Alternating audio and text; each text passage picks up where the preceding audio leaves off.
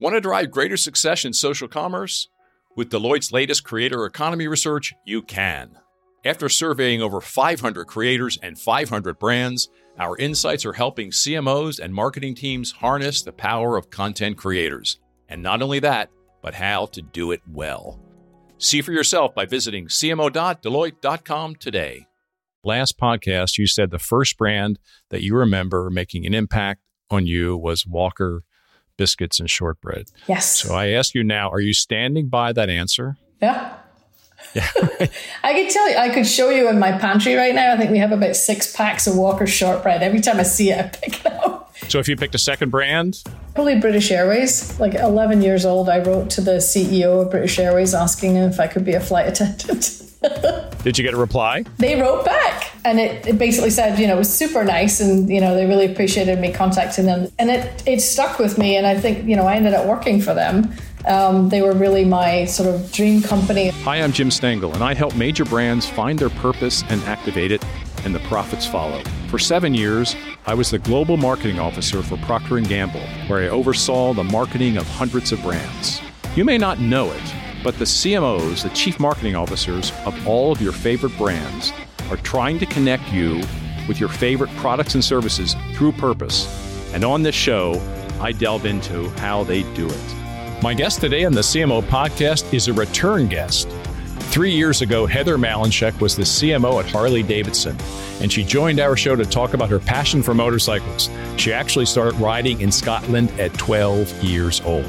Well, today, Heather is the SVP, Chief Marketing Officer of Land O'Lakes, the $15 billion in revenue farmer and retailer owned cooperative. Land O'Lakes is 100 years old, and its business goes way beyond the famous consumer dairy brand. With business units in animal feed, sustainable farming practices, and agricultural retail. Heather has been at Land O'Lakes about two and a half years, and she is happier than ever, as you will hear. Heather was born and educated in Scotland before beginning an international career on both the ad agency and client sides. She has worked at the highly awarded agency DDB and BBDO, and on the client side, British Airways, Qantas, and of course, Harley Davidson and Land O'Lakes. This is my conversation with a very purpose driven CMO, Heather Malenshek. Heather, welcome back to the CMO podcast. Almost three years to the day. Wow. You were a guest on my show when you were the CMO of Harley Davidson. And I just took a long walk this weekend and re listened to that show, and it has so stood the test of time. It is a wonderful episode. So I highly recommend to our listeners to go back and listen to that one. But I want to ask you, what do you remember about that chat? It's always interesting when we have these kind of interviews or I do these interviews because it reminds you of why you love what you do. And I think that was a big thing for me was just remembering the why of what we were doing every day um, and talking a lot about our customers and the community and uh, you know the strength of the brand and the team. So I, I really appreciated the conversation. It was thought provoking for me too. So um, I'm glad it was of value and stood the test of time. I can't believe it's been three years. Three years, I know. It's just incredible. We must be having fun because time we is going be. very, very quickly. so, listen, I wanted to start off this conversation by following up on a few things from our talk three years ago. And the first one is you said at that time you were you might be getting a horse. Did oh, you get yeah. the horse? So uh, it's funny story. So I've been bouncing between Minnesota, which is where Land O'Lakes is uh, is based, in Arizona, which is my new home. And um, so I haven't physically got the horse yet, but I'm very engaged in um, an equine therapy program down here called Hunkapi, which I'm on the board of, which is a nonprofit that is helping kids with autism, vets with PTSD, adults with special needs, uh, about 300 people a week actually come through the program. Wow! Uh, and it's a it's like a 10 acre farm in the middle of Scottsdale. It's this little haven. Um, and next up for me, now that we're settled down here, is uh, is horse. How did you discover that organization? You know, it was interesting. It was actually social media. So I I have been a, a recipient of that kind of therapy before, and it was really powerful for me um, I lost my dad and I was really struggling with uh, sort of thinking through that, you know, and I live 5,000 miles away from my parents. So there was a lot that came with that. And I just, um, I just tried it and I was just blown away by the impact that it had on me and saw the impact on others.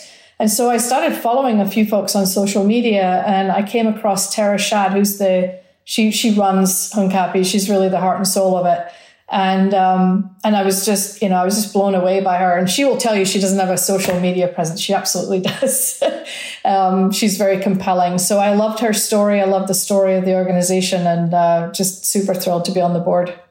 You've lived all over the world in all sorts of cities, and we talked about this last time. And you said that your favorite city that you've ever lived in was Milwaukee. Now, yeah. It doesn't sound like you're there anymore. You're down in Arizona. Yeah. But would you still answer that question that way? Uh, you know, I think I think I would. I mean, apart from where we're at now, which I just absolutely love this I love the desert. I just love the desert. I don't know why. You know, I come from Scotland for God's sakes. Especially in the winter. The desert in the winter is just amazing. It's, I mean, it's beautiful. Today it's like 75 and sunny outside. It's just abundant sunshine. But in fact, I was talking to somebody about this the other week. I've got quite a few of my team at Land Lakes who live in live in Minnesota, I uh, live in Wisconsin or are from Wisconsin. So I have a lot of Wisconsinites. And um, we were just talking about Milwaukee the other day and just what a wonderful city it is. And I think it's it's underrated in many cases, but it has such an amazing heart to it. Sports teams, art scene, food scene, museums, architecture. I mean, it just has it all. And it's, you know, 90 miles north of Chicago and it's much more manageable. But yeah, it's been, uh, it would certainly be on my, on my top of my list.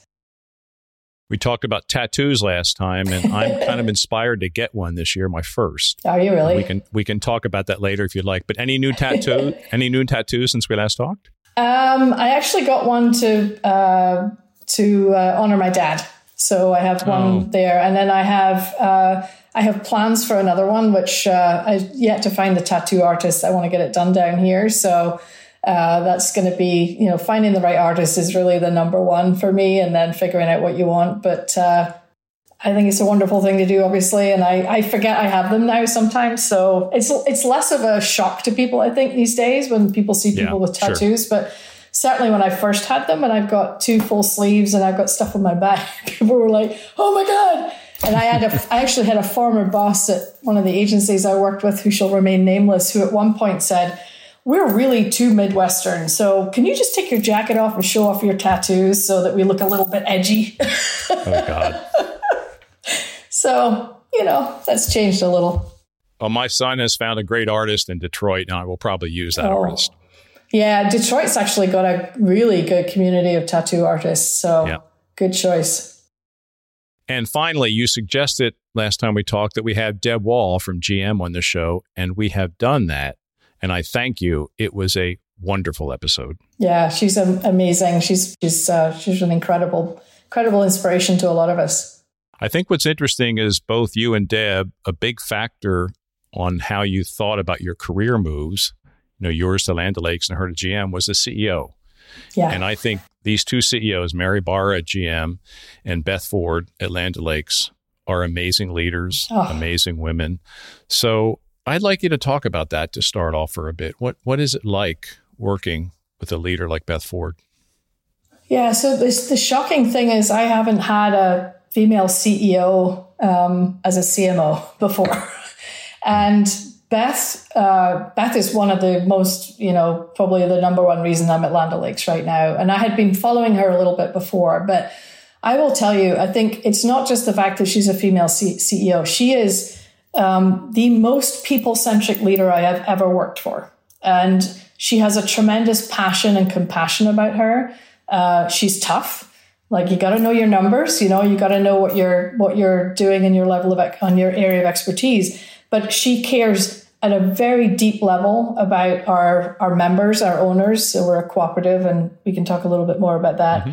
But also our team and um, I think, you know, she comes from humble beginnings. So I think that's maybe part of it. Um, she's never forgotten where she came from. Um, but she's just, she's a force of nature. And I have to tell you, I, so I run corporate communications as part of my, as part of my remit. It's always a little, you always get a little nervous about putting the CEO in front of media sometimes. You're never sure what's going to happen. Beth is just like, she is solid, like with the media. She's tremendously authentic in who she is. So a story I always tell people is, two weeks into my job at Land Lakes, um, Beth and I had a conversation about something, and I, I was talking to one of my peers, and I said, "What do you think she meant?" And they said exactly what she said. There's no, you know, it's just very. She's just very straightforward and direct that way. But she's just been an incredible supporter of our work. Um, she's a believer in the power of brands. Uh, she's given me a ton of autonomy and freedom to, to sort of prove some of that out. And um, and I, am just I, I'm thrilled to be working with somebody like her. How does she show that she's a believer in brands?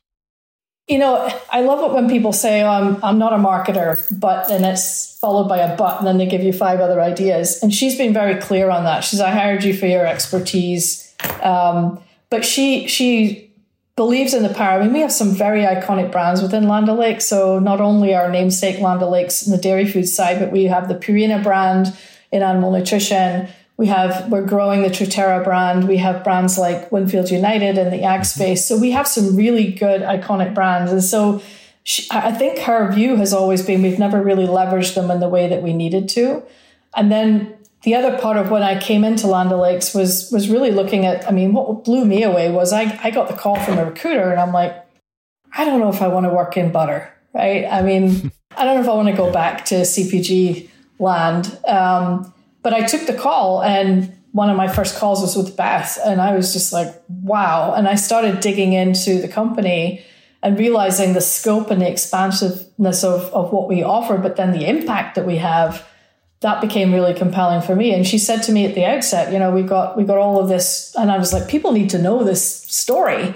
Um, so I spent a little bit of time in my uh, sort of early days at Land Lakes really starting to pull together the enterprise to talk about the enterprises at story because that's where I thought the real power was. And I think I think it's helped going through that work and demonstrating that work to Beth and the work that we've done has really um, made her even more of a believer, I think, in what brands can actually do.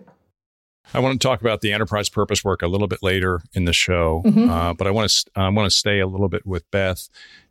She's a big reason you came, and obviously a big reason you've been there two and a half years. I'd like you to reflect on how you have evolved as a leader, Heather.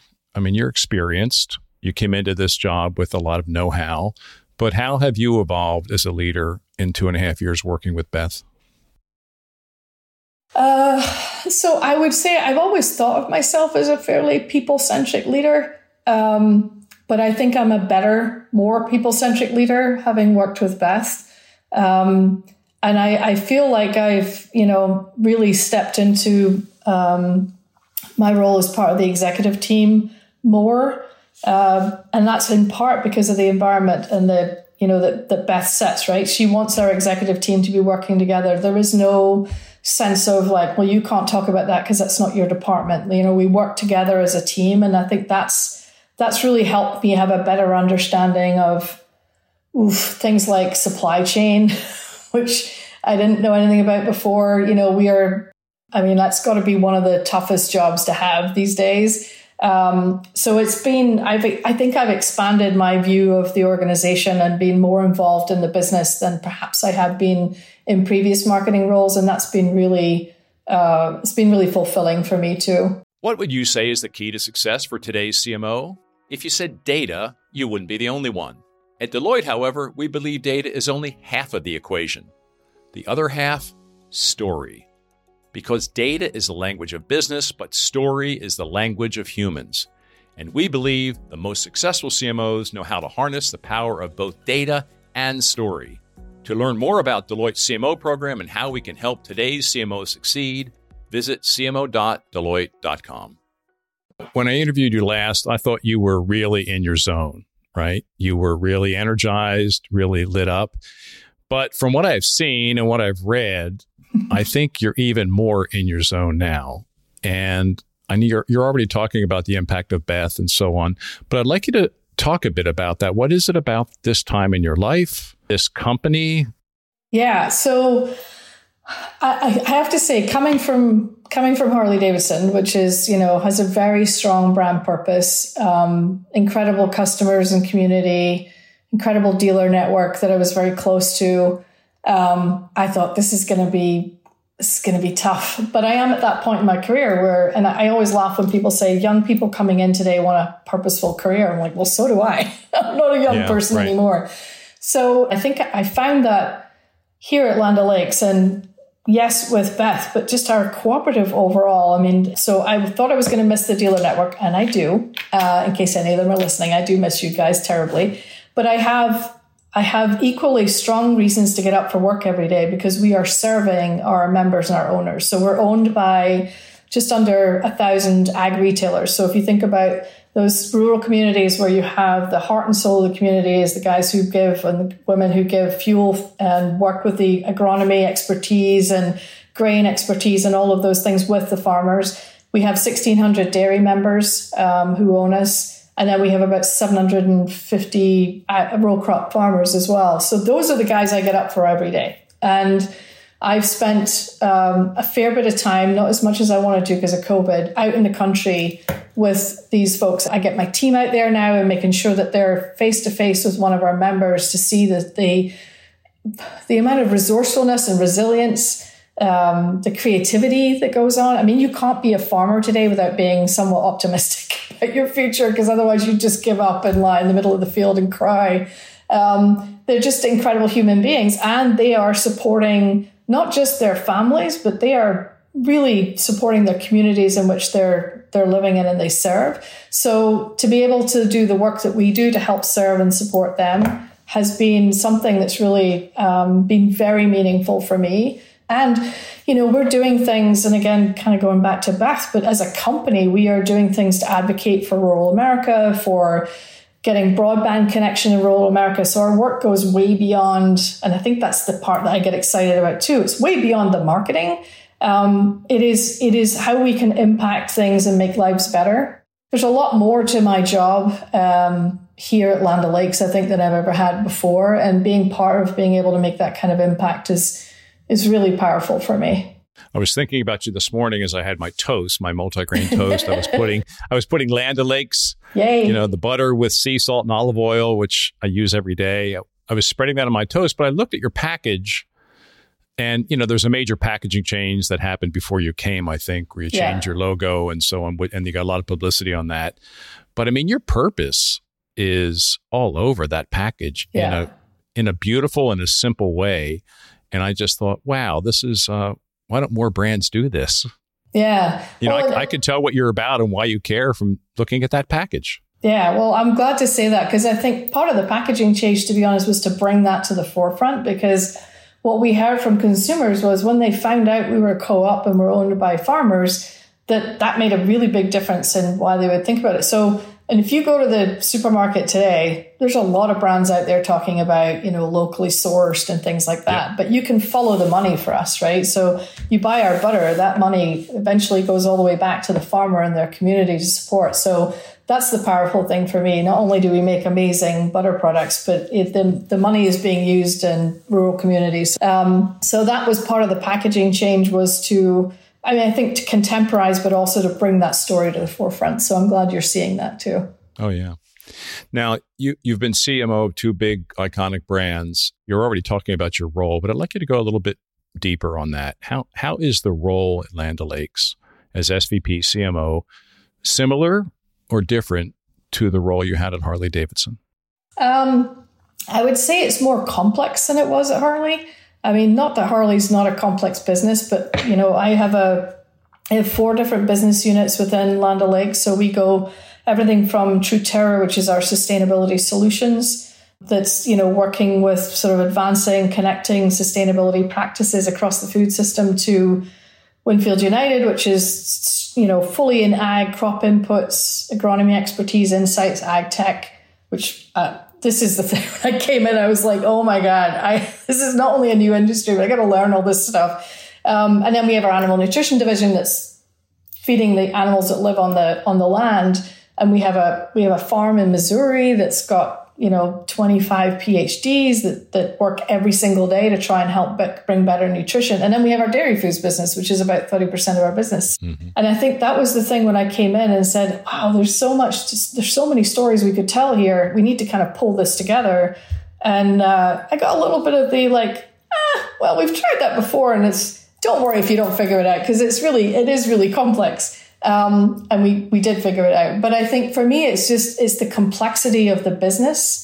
Because even in our dairy foods business, you know, we're not a typical CPG, Right. and I, and I and I love that about it because I'm learning something new every single day. And I would say the culture that we have at Land O'Lakes was so welcoming to me because um, you know, I mean, you come into a new company, and I, I didn't come from an ag background. I mean, I grew up in a rural community in Scotland, but I didn't know that we used drones in agriculture today. So I thought I'd get a little bit of the, you know, oh God, here's the new girl. But people were so nice and so welcoming and so um, happy to answer questions that, uh, you know, I felt I felt at home pretty quickly. I mean, a big remit of every CMO is to build the right capabilities, right, so that you can compete and attract people and, and win in the marketplace. How are the capabilities in marketing different at Land O'Lakes versus Harley Davidson?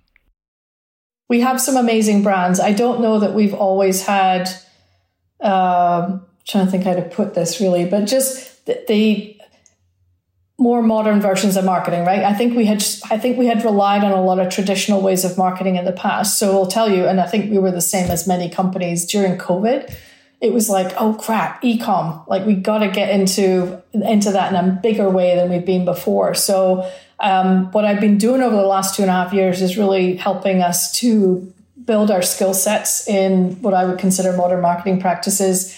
Um, and not just sort of the rinse and repeat that we've been doing a little bit of before. And the team now, I've got some incredible people in the team who are experts in the media space, social space, and everything. So we've really we've got a really nice mix of tribal knowledge of Land O'Lakes and what we've done, and and folks who are just really coming in and energizing the team in some of these new spaces. And we're trying some things, so we're getting a little bit more experimental than we had before. I would say that the hard thing is, on the one hand, you know that that's fine, but we always have to. And I've pushed on. You know, we've got to be able to be a growth engine for the company. We've got to demonstrate that impact for the company. We've got to show the value that we're bringing not to be defensive, but at the end of the day, we're spending money that would go back to our owners and our members. Mm-hmm. So I have to be a steward of that. So we, I think we're in a much better place than we were two and a half years ago, where I think we were uh, we were not as accountable to the to the impact that we were having. I mean, you're in a complex job with lots of stakeholders. How do you ensure that everyone believes in what you and your team do and believes in the power of marketing in all of the business units. And that's a challenge for, I think, almost every CMO. I come from a company at P&G where they just kind of believe in it, but it doesn't put you off the hook in measuring it and showing progress. But how do you do that with this wide ranging group of of people who are important for you, important for the brand, and, uh, and and play a big role in who the brand is? For me, the first thing is transparency and I've worked with clients when I was on the agency side this way too, where marketing is just this big black hole. Like there's this ma- massive dollar amount that people see, which ours is not that massive. Um, but there's this big budget that people see and they don't really know where it goes. So for me, it's transparency. So I set the vision for the group being about being a growth engine. And I talked about how we were going to go about doing that. And then we started reporting out on the data. And in some cases, it was not good. We were trying stuff and it wasn't working and um, and I think that got us a little bit of credibility and respect from the from the group. And I said, you know, this didn't work, but here's what we're doing about it, and we're going to do something else different, and we're going to report out on that. So I think getting much more structured and disciplined in how we not only uh, tracked but also reported out on some of those things, I think has made a big difference. And I mean, when I came in, I'll be honest, I didn't even hear that marketing was a cost. Marketing was a tax.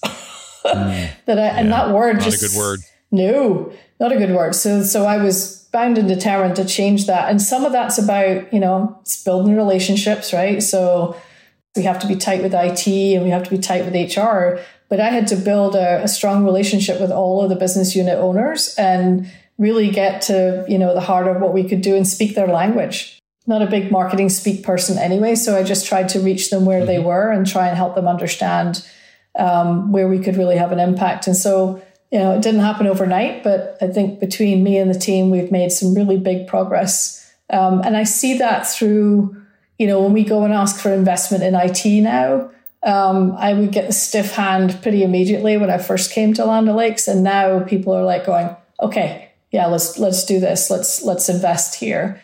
It's a constant. I think we have to continue to do that, and I know people get tired of like, oh, it's proving value. I said, no, it's just, it's like anything else. We're just being transparent in the work that we're doing, and there's nothing wrong with that. Now, one thing that's similar to Harley Davidson is both of these brands are what, 100 years plus? Mm-hmm. And they both have sort of a big network of dealers and so on and so forth. Yeah. So they have sort of multi level marketing. One thing that I know you tackled at both companies was this area of purpose. Mm-hmm. Right? It's very, very, you know, you you were a heart, you were a rider, you love motorcycles. It was really baked into who you were.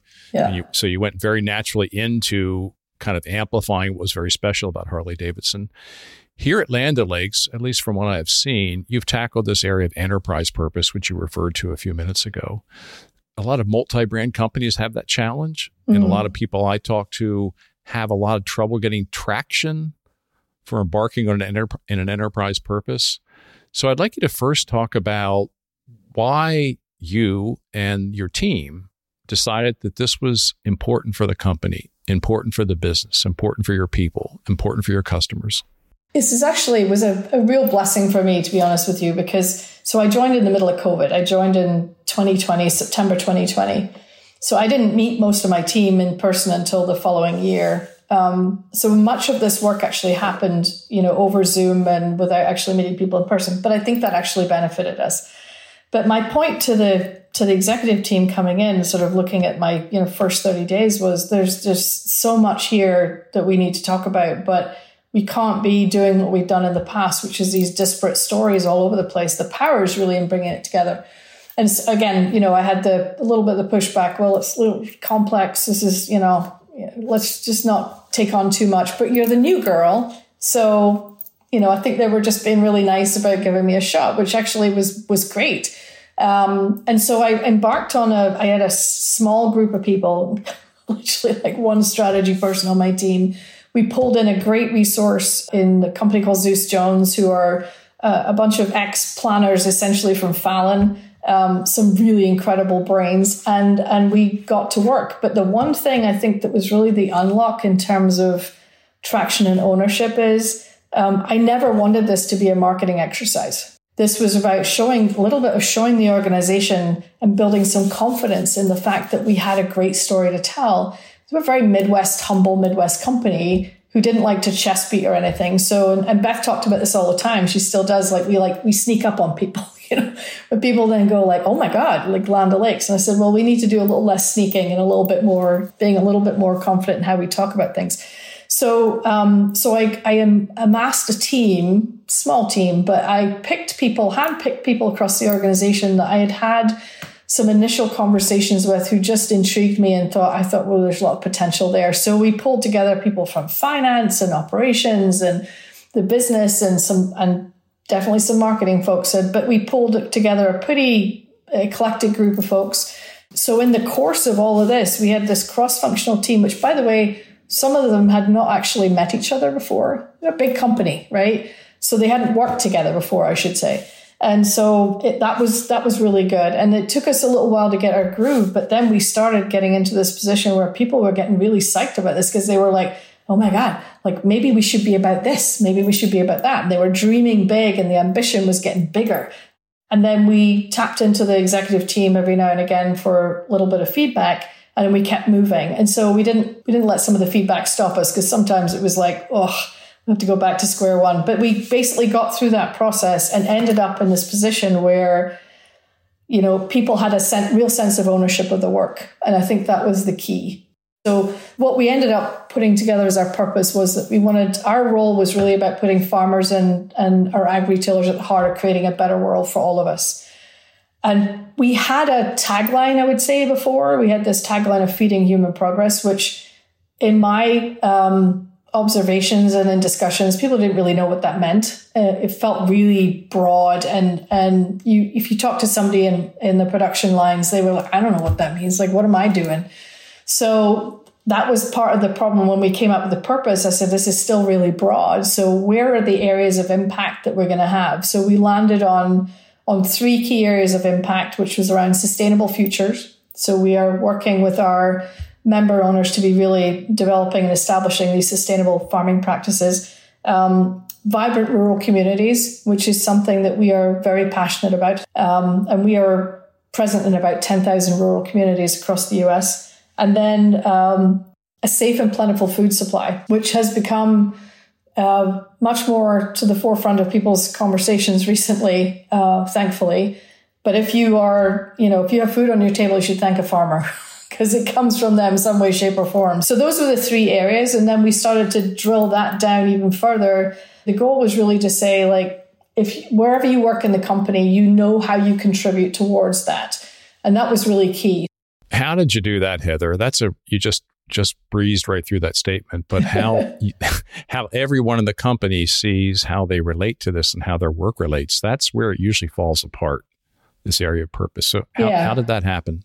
So, and we're still working on this too. But the, one of the things, the decision that we made was rather than going out and talking about this externally, we would double down on the team. So we would actually start by getting really clear on our employer brand, which we really needed to mm-hmm. define that. Um, we looked at things like our employee value proposition, and and that started to, and we now have a, a set of competencies, leadership competencies that we have developed as well you know, we're getting out to all of the different groups and having discussions with them. And I'm actually in uh, one of our facilities in California next week, and I want to talk to them because production, non-production, right? We we had this at Harley too. It's like you talk to one group and they feel another group feels left out. So I want to understand from our production employees, who by the way, nothing happens without them. So I want to talk to them and say what's important for you to feel really connected to this work and our purpose um, so we can build that out. But we're starting to feel like, from a marketing perspective, we're we're good. From the business perspective, I think it's helping the businesses, each of the businesses, understand how they contribute back to this overall goal. We're probably spending more time on that than I would have done in the past, but that's been super important for us to do. And then we've now gone out externally. We started sort of August, September time, getting out externally and telling our story. Um, and that's building a point of pride, I think, from the organization um, and from our member owners as well about what we're what we're actually saying. So it's been it's been a good journey actually, and you know it's still it's still a still going to continue because it takes time and work to get it really in the bricks, which is what I intend to do. Yeah, yeah, it really never ends. No, I'd like I know it's early days, Heather, but how has this enterprise purpose journey changed the company? I'm not taking credit for this on my uh, myself. This was a team. It really does take a village for this work. I've seen a shift in how we think as an organization. So Beth's vision was always that we work more as an enterprise and not just these 4 mm-hmm. separate business units. So I've seen a real shift in how we think about things and much more cross business um, uh, integration, um, ideation, working together on growth strategies, those sorts of things. I've seen more of the conversation changing. Um, and I've also seen people understanding, now starting to really understand like this, the, the Land O'Lakes enterprise brand really has some tremendous value. And in some cases, so our Truterra business in sustainability um, solutions, they're a new brand and they're working with some really big players in the industry because they work with big food companies all across the food chain. And for them to be able to go in and say they are part of Land O'Lakes is something that is very valuable for them. So we're starting to see some of that, which which didn't happen in the past because we really didn't have a clear articulation of the brand. So it's been really heartening for me to see that. You know, even if I think about from a talent standpoint, we're seeing people want to uh, move across the enterprise in ways that they didn't before. And I will tell you, I mean, I say this to the team all the time you can have a full marketing career at Land O'Lakes because you can be in B2B, B2C, you can be in agriculture, you can be in sustainability, you can be in dairy foods.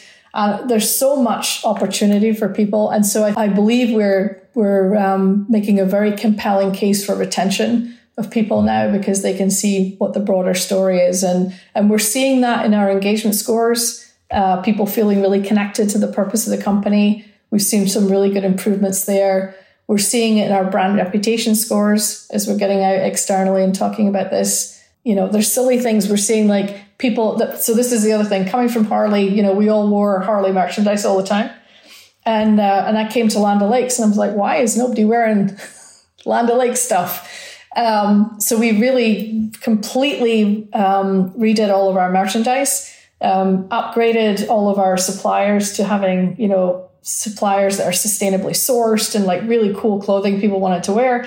Um, and now our merchandise sales are like through the roof. So I have some very talented designers in our design studio who um, really got excited about doing this, and and we're starting to see that. So people are literally wearing the brand on their on their chests as they go into work, and that to me is a big thing. This sounds really great, and it's has anything not gone as well as you would like? And how, how have you handled that? Um, you know, it can be slow, I would say, um, slower than I would like. It's interesting because I remember when we were starting this enterprise work, I said, you know, we're gonna we're gonna get this done in sixty days, and and Beth just looked at me. And said, nope. You know, go ahead, try.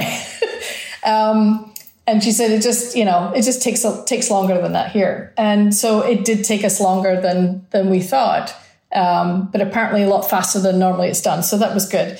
Some of it, to be honest with you, I think is building. Uh, I go back to that sort of Midwest humble sort of mm-hmm. culture is some of it's about building confidence. You know, I, I it's good to come in from the outside and I'm looking at my folks and saying like, stuff we're doing is incredible. And they're like, oh, we just do that every day. And I said, no, but it's incredible. It's like you really have some pride in this. I mean, we have a brand in our animal nutrition division called Mazuri that is um, nutrition for like exotic pets and zoo animals, essentially, right? So we we feed a whole lot of the zoo animals in the US, which is another like fun fact you never knew about Land O'Lakes. And we've saved some species from extinction because of the um, because of the wow. nutrition that we've provided from the expertise from our PhDs. I mean, there's some just some beautiful stories. So I think building confidence and and uh, a little swagger uh, amongst the organization has been important. And I think you know I haven't had as much engagement with the board uh, at Land O'Lakes as I mean I was in front of the board a lot at Harley Davidson. Um, not as much at Land O'Lakes, and I want to change that a little bit because I want to make sure that they are understanding the value that we can bring. You said you embarked on this because you were kind of all over the place in terms of stories. You didn't have a unified sense of what the enterprise brand was. So, so how specific were you in measuring this? Or did you just feel like it was the right thing to do and you're going to have all sorts of benefits if you start this journey? I was really committed to making sure that we tracked this, right? So mm-hmm. I didn't, again, I didn't want this to be a marketing exercise. I didn't want people to feel like, oh, that was fun. But, you know, we got some new t-shirts and we, we have a new logo and look at that's great. So I wanted to make sure we took people on the journey and we're continuing to do that on how this work evolves. So this is not like, this is not a new tagline for the year. This is at the heart of everything we do. So I had some goals in my head in terms of uh, impacting how we thought about growth, impacting how we worked as an enterprise. I mean, I can't control all of that, but I wanted to make sure we had the impact.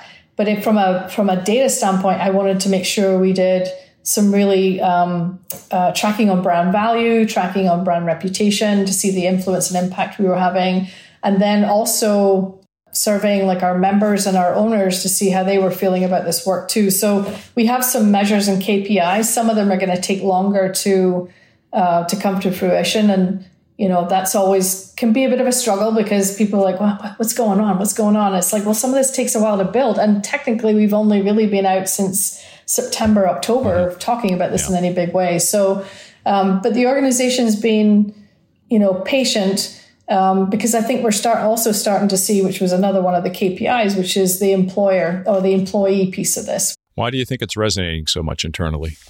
I think we were searching for this.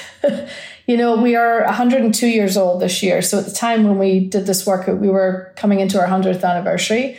Um, and, you know, there's a lot happening in the industry. There's a lot of disruption in the industry. So I think there was a little fear that maybe we're going to get left behind. Like being 100 years old is great, but like, what are we, what are we really doing into the future? Like, how are we paving our path? What's our vision?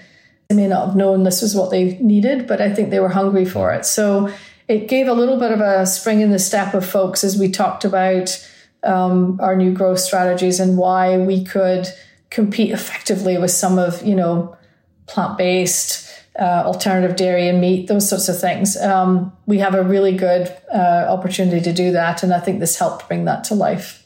I would like you to summarize all this if you were to sit in front of a group of people who were all about to embark on their own enterprise purpose journey at their companies.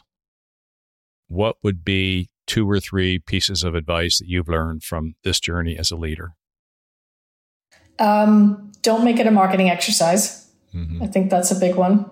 Involve other people in the organization. Uh, you'll find creativity in areas you never thought you could, but that really helps with the ownership. I think, uh, you know, take your time. Uh, I was impatient to get it done, but actually taking a bit longer and getting input and alignment along the way from the executive team really helped make the work better. Uh, and in some cases, we had to literally start again. Um, but that was in service of what ended up being really strong work. And then I think some transparency. Again, I'll go back to transparency on how you're tracking this and helping build some or set some expectations and then being transparent about how things are going. I want to flip into the creative brief now, Heather. And my first question is In the last podcast, you said the first brand that you remember making an impact on you was Walker Biscuits and Shortbread. Yes. So I ask you now, are you standing by that answer? Yeah. Yeah. I could tell you, I could show you in my pantry right now. I think we have about six packs of Walker shortbread. Every time I see it, I pick it up. We had a bunch at Christmas. I think we had, we at least went through six packs. There's a supermarket here in Arizona and they have a British section. And uh, I, I just, I love it. So I'm like Aero bars and, you know, all these um, wine gums and all these weird things that I forgot about. And some of them are not as good as I remember them from childhood. But Walker's shortbread is definitely, I'll stick with that. That and the Macallan is the yeah. other one. so if you picked a second brand that made an impact on you early in your life, it would be? Probably British Airways. I don't know if I told you the story in the last podcast, but like 11 years old, I wrote to the CEO of British Airways asking him if I could be a flight attendant. oh, no, you didn't tell me that. Good for you. Did you get a reply? They wrote back. They wrote back, which was amazing. I still have the letter. Um, and it, it, basically said, you know, it was super nice and, you know, they really appreciated me contacting them. And it, it stuck with me. And I think, you know, I ended up working for them. Um, yeah. They were really my sort of dream, uh, dream company as a, you know, when I wanted to travel, I wanted to get to the airline business. So, uh, yeah, so I think, I think British Airways, and I did not want to be a flight attendant. I've figured that out pretty quickly, but, you know, they were, and I, I, think in many ways still are just you know an amazing brand. I just flew them nonstop from San Diego to London right before Christmas, and they did a great job. Good, yeah. I did some work when I was with them on our uh, economy class or coach class mm-hmm. because we had such a great reputation in first and club and had built you know really we're at the leading edge of the innovation there but our our economy cabin was not great. And we had a wonderful competitor in Richard Branson who yeah. was delivering fun and was great for families and all these amazing things. So we had the board actually fly one way on uh, British Airways to New York and fly back on Virgin with young family.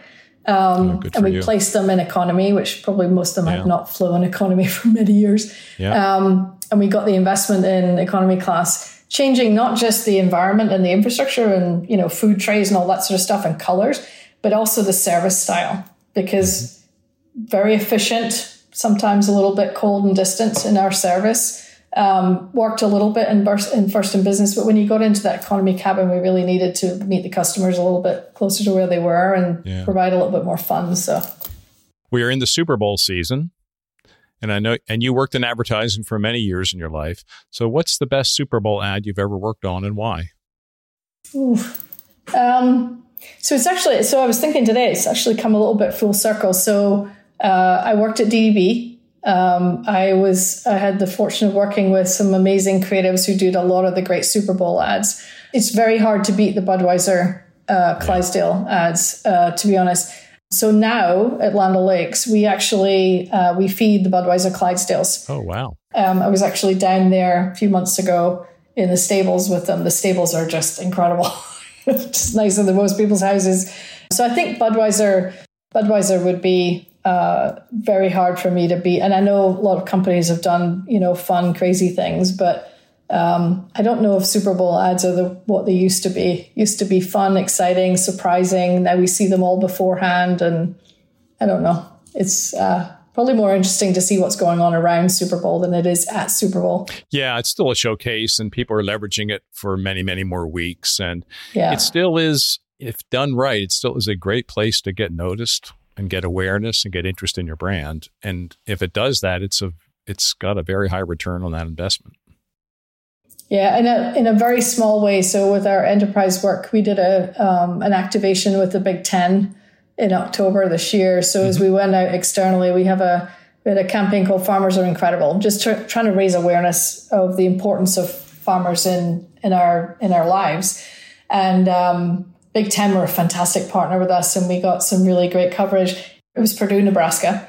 And during the game, Perfect. we had uh, they had the most incredible marching band, and we don't have these in the UK, so I'm not used to. Just these people were so incredibly talented, so they formed all these different formations on the field. You know, they even had like the American Gothic, where the the man hold, passes the pitchfork mm-hmm. to the woman, and all this stuff. Um, and then we did a thank you to farmers. We had farmers stand up in the stadium, and we thanked them, wow. and man, there wasn't a dry eye in the house. I mean, it was it was incredible. So it's a great. It, I mean, we're not in Super Bowl territory for us, but um, it is a you know I think it's a great way when everybody's coming together and connecting with family and friends.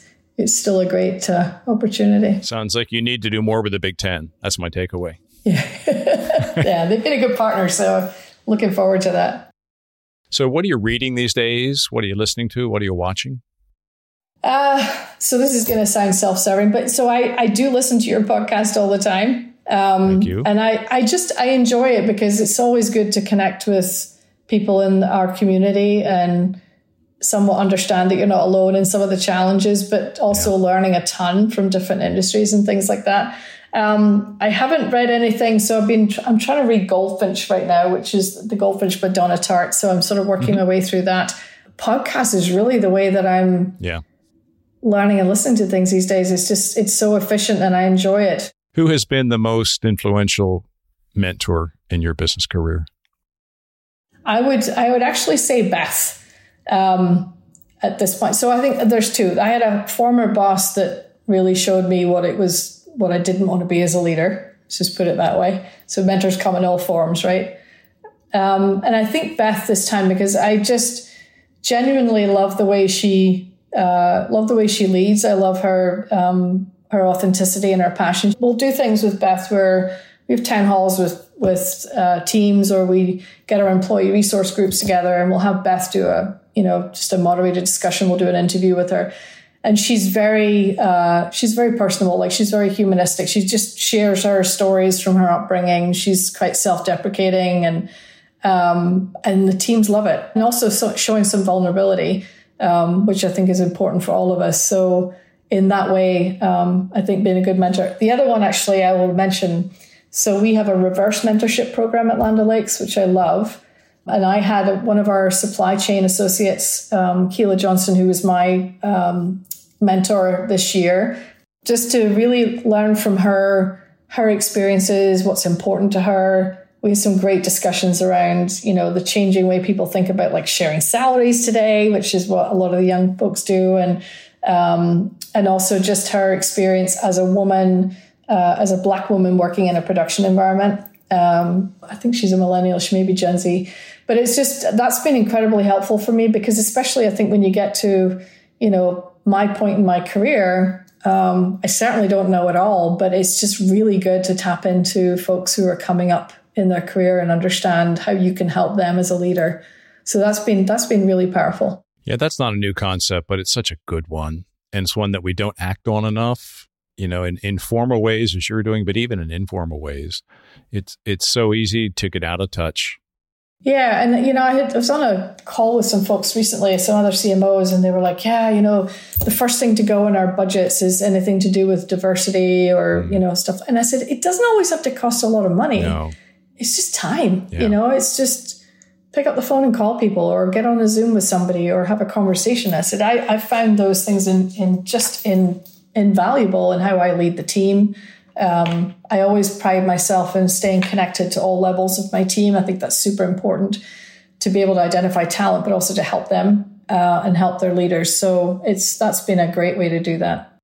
Well, the program I run in Cannes every year at the festival for CMOs, we always bring in five young people to sit mm. in front of this group and say what they expect of management and leadership.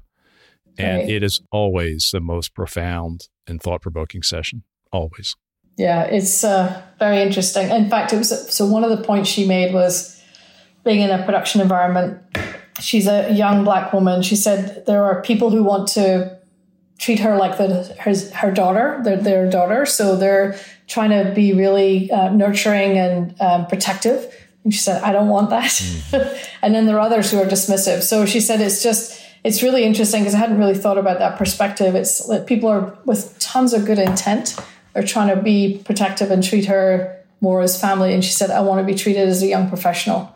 I want to be learning. I want to be, I want to be measured in that way. I want to be uh, treated in that way. And I thought that was kind of really interesting. So some really some ahas in that.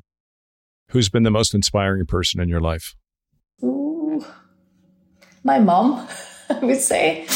So my mom is 86 years old. Um, she's living in Scotland. Um, she's, you know, she's she's lawn bowling every, you know, every week. She's uh, she every time she gets involved in some kind of club or whatever, she ends up running it. Not because she necessarily wants to, because people just lean on her for that. Um, she walks every day. Uh, she was in the middle of COVID, so she's in assisted living. And uh, in the middle of COVID, they had a hard rule in Scotland that you couldn't go more than five miles from your house unless you were going for food or or for to the pharmacy. So she put cans of soup in the back of her car, so if she ever got stopped, she could just say, "Oh, I went out for." um, but you know, she came from she came from humble beginnings too, and um, she went through some really big challenges in her life. And I just I look at her now, and I probably wouldn't have said the same thing four years ago or five years ago, but I look at her now and I'm just, I'm amazed at her every day and her spirit and how she does things, how she treats people. And, you know, it's just, it's, there's nothing better than hearing your mom say they're proud of you. So I strive for that all the time. Well, make sure she listens to this podcast on one of her walks. Yes. And yes. make sure she stays within five miles. We don't want to break any rules here. exactly. Thank you, Heather. The last discussion was terrific. This was even better. So, so good to see you. Congratulations on all everything you're doing and on the amazing purpose. It's so authentic to you and so important for the world. So, it's really been wonderful to chat about that. There was a lot to learn. I really appreciate it, and I love the opportunity. And um, you know, thank you too for having me back. I feel privileged to do that, and uh, you know, thanks, thanks so much. This is a great conversation. Thanks, Jim. That was my conversation with Heather Malenshek. Three gems from this one to apply to your business brand and life. The first one, this was a masterclass in building an enterprise purpose for a company. Land O'Lakes is a multi brand company, and Heather and her team embarked on creating their purpose, and she involved so many people in the process. The big lesson was involve everyone and follow the stories. Second takeaway the power of reverse mentorship. Heather talked about how she is being reverse mentored right now at Land O'Lakes. It's not a new concept, but it's a concept we sometimes do not act on as much as we should. And third takeaway stay close to your customers, your owners, your partners, your stakeholders. Heather is a beautiful leader in this regard. She stays very close to her customers, to her team, to her owner members at Land O'Lakes, and she was great at that at Harley Davidson as well. And bonus takeaway joined a company with a great CEO. Heather works for Beth Ford, wonderful CEO, big reason she joined the company, and it's a big reason she is thriving. That's it for this episode of the CMO Podcast. If you found this helpful and entertaining, I would be so grateful if you could share our show with your friends. And I would be super happy if you subscribed so you can be updated as we publish new episodes. And if you really want to help, leave us a five star rating and a positive review on Apple Podcasts or wherever you listen. The CMO Podcast is a Gallery Media Group original production.